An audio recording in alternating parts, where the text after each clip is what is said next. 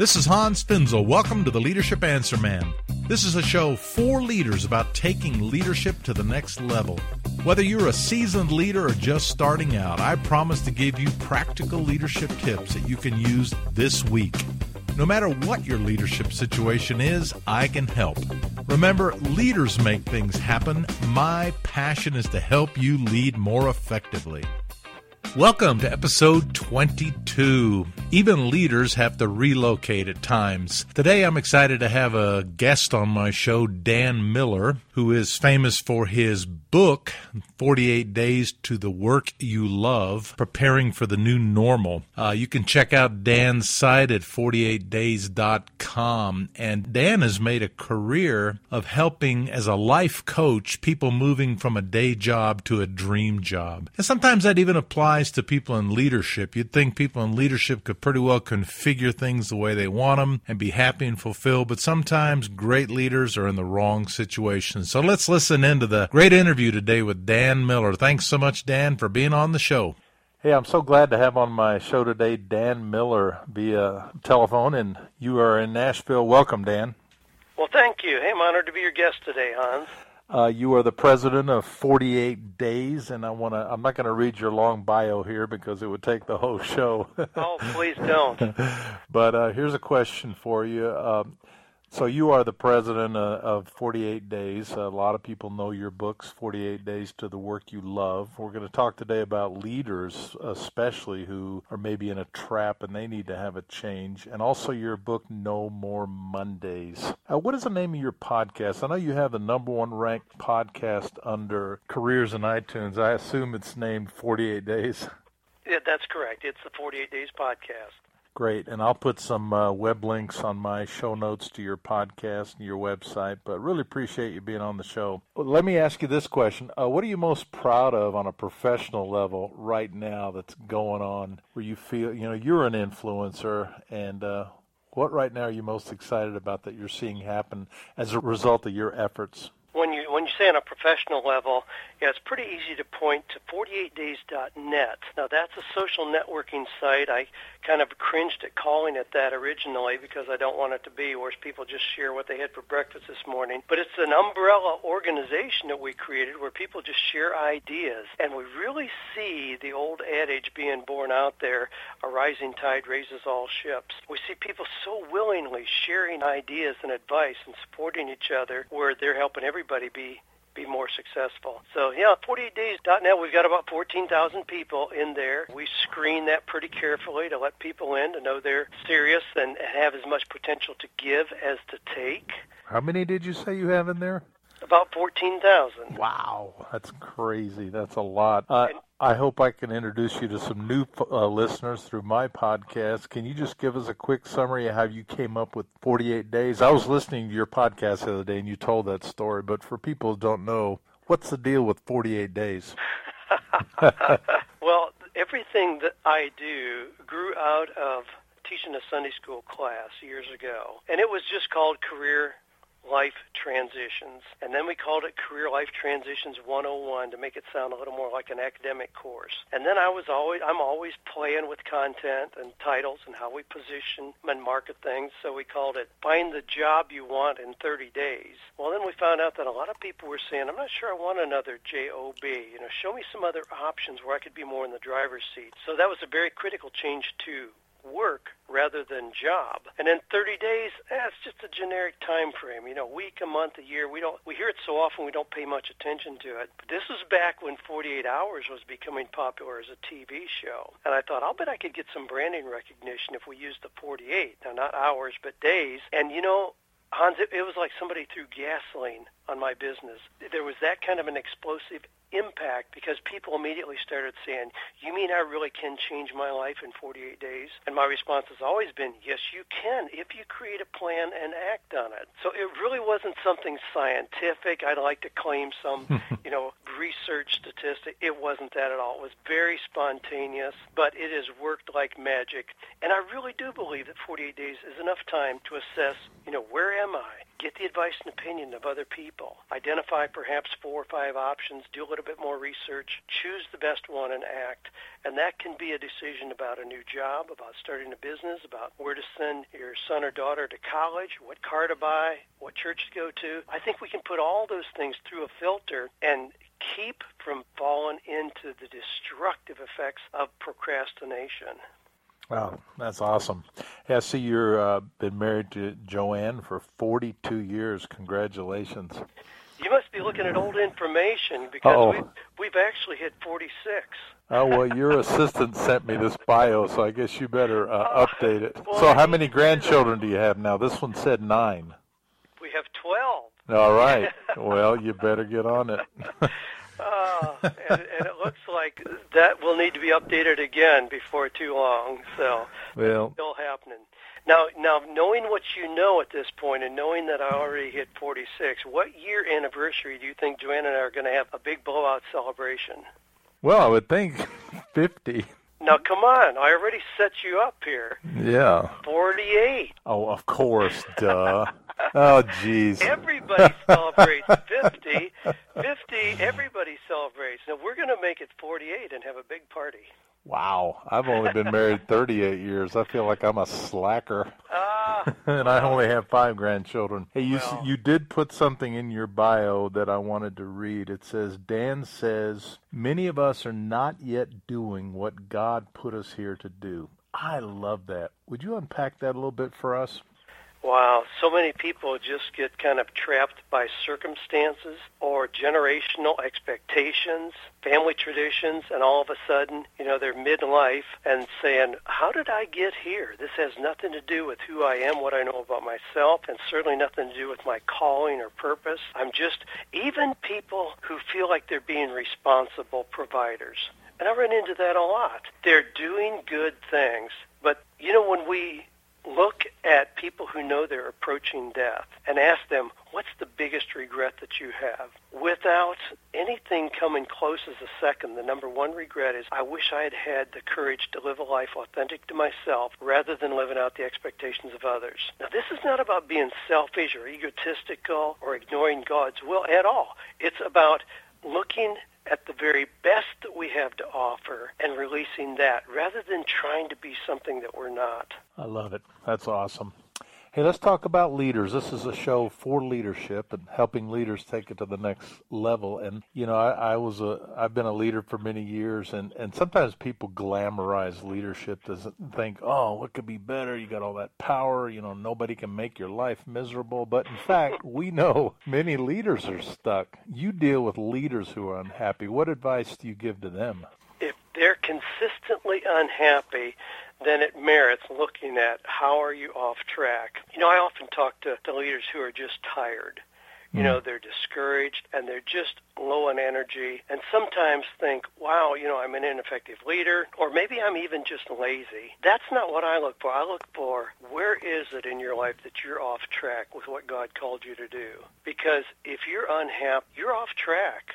That's a real red flag. Again, this at the risk of thinking that we just do what makes us happy. You know, we use that term kind of lightly. But, I mean, there are some indicators there that you're somehow not in line with God's best for you if you really don't feel a sense of, you know, fulfillment and peace about it. I had somebody uh, challenge me on that just today, actually, that said, Paul talked about, you know, I'm compelled to do this. I, I have to go preach. I can't not do this. And in saying that, you know, aren't there times when we're just compelled to do something? But if we go on in that, Paul talks about the joy that he received from doing that. He can't imagine doing anything other than that. Th- that feeling compelled was also joined by a great sense of satisfaction in doing what he knew he was called to do. So we can't just take that one part of that verse. Well, aren't there times we just have to do, we just have to bite the bullet? I mean, sure, there are transition times in our lives, but on an ongoing basis, that's a poor way to live a life. So if a leader is stuck and maybe they're listening, they're unhappy, they're miserable, I, I know I've been there. And I, one question I really struggled with is, you know, do I fix my problem here? change who I am or change the circumstances, or is it time to go? So, and and in fact, a lot of your material is on time to go. How do you know when it's time to move on? People ask me that. I'd like to hear your spin on that. Well, if it's just a random frustration or discouragement, certainly we're going to have that. I mean, not every day is peaches and cream, but if there's a recurring pattern that we're seeing that is one of discouragement and being tired and feeling frustrated, you know, sometimes I talk about the eagles. I've always been fascinated with the symbolism of the eagles. And mom and dad eagle create this amazing nest using thorns and brushes and things to make it really strong, and then they cover it with leaves and fur and feathers, make it really comfortable in there. Well, then the little eaglets are born. And about, eh, about a couple weeks after the little eaglets are born, mom and dad start removing all the things in that nest that make it comfortable. And then they start flying by, just kind of close proximity with those tasty morsels of food, but just out of reach. And the little eaglets are thinking, you know, what's up with this? They don't like me anymore. I'm in pain. I'm hungry here. And they look over the edge of the nest, fully confident they're going to fall to the rocks below and die. But at some point, they decide, I've got to do something. The pain is too great. I've got to do something. And so they go over the edge of the nest. Well, we know what happens. They discover wings. They discover they can fly that they would have never tested had they not been uncomfortable enough to make a move. So I think a lot of times God allows us to be in situations not to make us, keep us in pain and hungry, but to prompt us mm. to take action, to move to a better place than we've ever experienced. And I hear that a lot, as I'm sure you do. You know, oh, I got fired. Worst thing that ever happened to me. You know, we got to give the car back in, not go on vacation, give up the golf club membership, and then eighteen months later they're saying, oh, my goodness, that's the best thing that ever happened to me. Did you ever hear that, um, watch that Steven Jobs commencement uh, speech that, yeah. he, that he gave, that twelve-minute commencement speech, and he said the best thing that ever happened to him was he got fired from the company that he founded, Apple. And what a great lesson that was. Absolutely. Yeah. Uh, I know that uh, you tell a lot uh, in your podcast, you tell some stories. I wanted to ask if you could give a success story just so we can get real practical, an illustration of somebody who moved from one leadership team where it just things weren't working and, and they were withering away and they found a new fulfilling position. You got something like that? Oh, my goodness, I've got hundreds of those. Yeah, I just need worked one. With, worked with a gentleman. He was forty-seven at the time that he came to see me. Very successful dentist. Now, I have to, you know, put successful in quotes because everybody saw him as such. But, you know, making a significant income, had a full team working for him, and he was so discouraged. Now, Christian man, strong in his faith, but he was so discouraged that he really was contemplating suicide. And it was like, how can I be so miserable doing this? Well, and unpacking that, kind of unpeeling the onion, it became clear he was living somebody else's dream, not his own at all. In his case, it happened to be his parents' dream. He was an only child. They were blue-collar workers. They decided he was going to have all the advantages they didn't, and they forced those advantages down his throat. And he was a very successful dentist and hated the life that he had created. So we changed that dramatically, and I were able to sell his practice very quickly. He went back to school, got his master's degree in family counseling, which is what he does today. Totally transformed his life by putting him in another position, still a position of leadership, but something that fit how he was wired rather than forcing him to be something that he was not day after day. Great story. You bring out a great point about how many people try to fulfill other people's expectations. You know, it could be, in that case, it was the parents. And how many times have I run into a man or a woman who, who said, you know, my... My father, you know, wanted me to take over the family business, and I tried. I hated it. Well, that's what happened to Cliff Ravenscroft. You know, he, he, his father wanted him to take over the Cliff, uh, the insurance business, and he tried, and he was miserable. And I love the fact that his dad um, said, "Okay, great." Well, I mean, he embraced his decision to leave and do something else. A lot of times that doesn't happen, and your isn't it true your family can rain on your parade more than anybody? Oh, you know, I had a question just recently in an interview. You know, what? How does my family view my success. And, you know, I said it, it really breaks my heart because I, I have family because of my theological history who believed that if you make extraordinary income, you're probably taking advantage of people along the way, that, that money is a fixed quantity. So if I have some, somebody else has less. Yes. And I also have family members who really don't understand, having come out of a background where they did real physical things like farming, construction, carpentry, and so on, they really don't understand how I could get paid for just thinking and talking and writing. That seems kind of artificial to them. So there's there's a more disconnect with some of my family and extended family than certainly the people that I live and breathe with and live life with today. And I'm sad about that, but I can't go back. Sometimes those are the toughest relationships to change. Yes. We, you and I are living in the new economy, and uh, a lot of people, the older gener, the builder generations, their paradigm of a job, you know, when are you going to go get a real job? And whenever you hear that, you know what they're talking about, a traditional job. But actually the whole economy in America, there's no longer any a guarantee of a job, or, you know, people get laid off all the time. Companies are outsourcing, so actually the new economy is the future, right? That's right. It really is. I mean, there's always going to be a place. I don't want us to ever diminish the value of doing physical work, but um, we have to recognize that there are changing opportunities along with that. Yeah, that's. I was listening to a guy the other day that has made millions in the direct sales industry, and but his mother's still saying, you know, when are you going to get a real job? Ah, uh, yes. I love it. I love it. Okay, uh, let's talk a minute about failure, uh, because failure is often the back door to success. I remember years ago, Erwin Lutzer wrote a book to that title, Failure is the Back Door to Success, and we talked about Steven Jobs. Uh, he created the next computer company, which ended up uh, being the door back into Apple, but failure is often, you know, disguise. What advice do you give leaders that have failed and they're trying to bounce back? And let me just couch that by saying, you know, we know statistically a lot of pastors bail out of ministry, and a lot of people in ministry give up and they go do other stuff. Leaders don't finish well.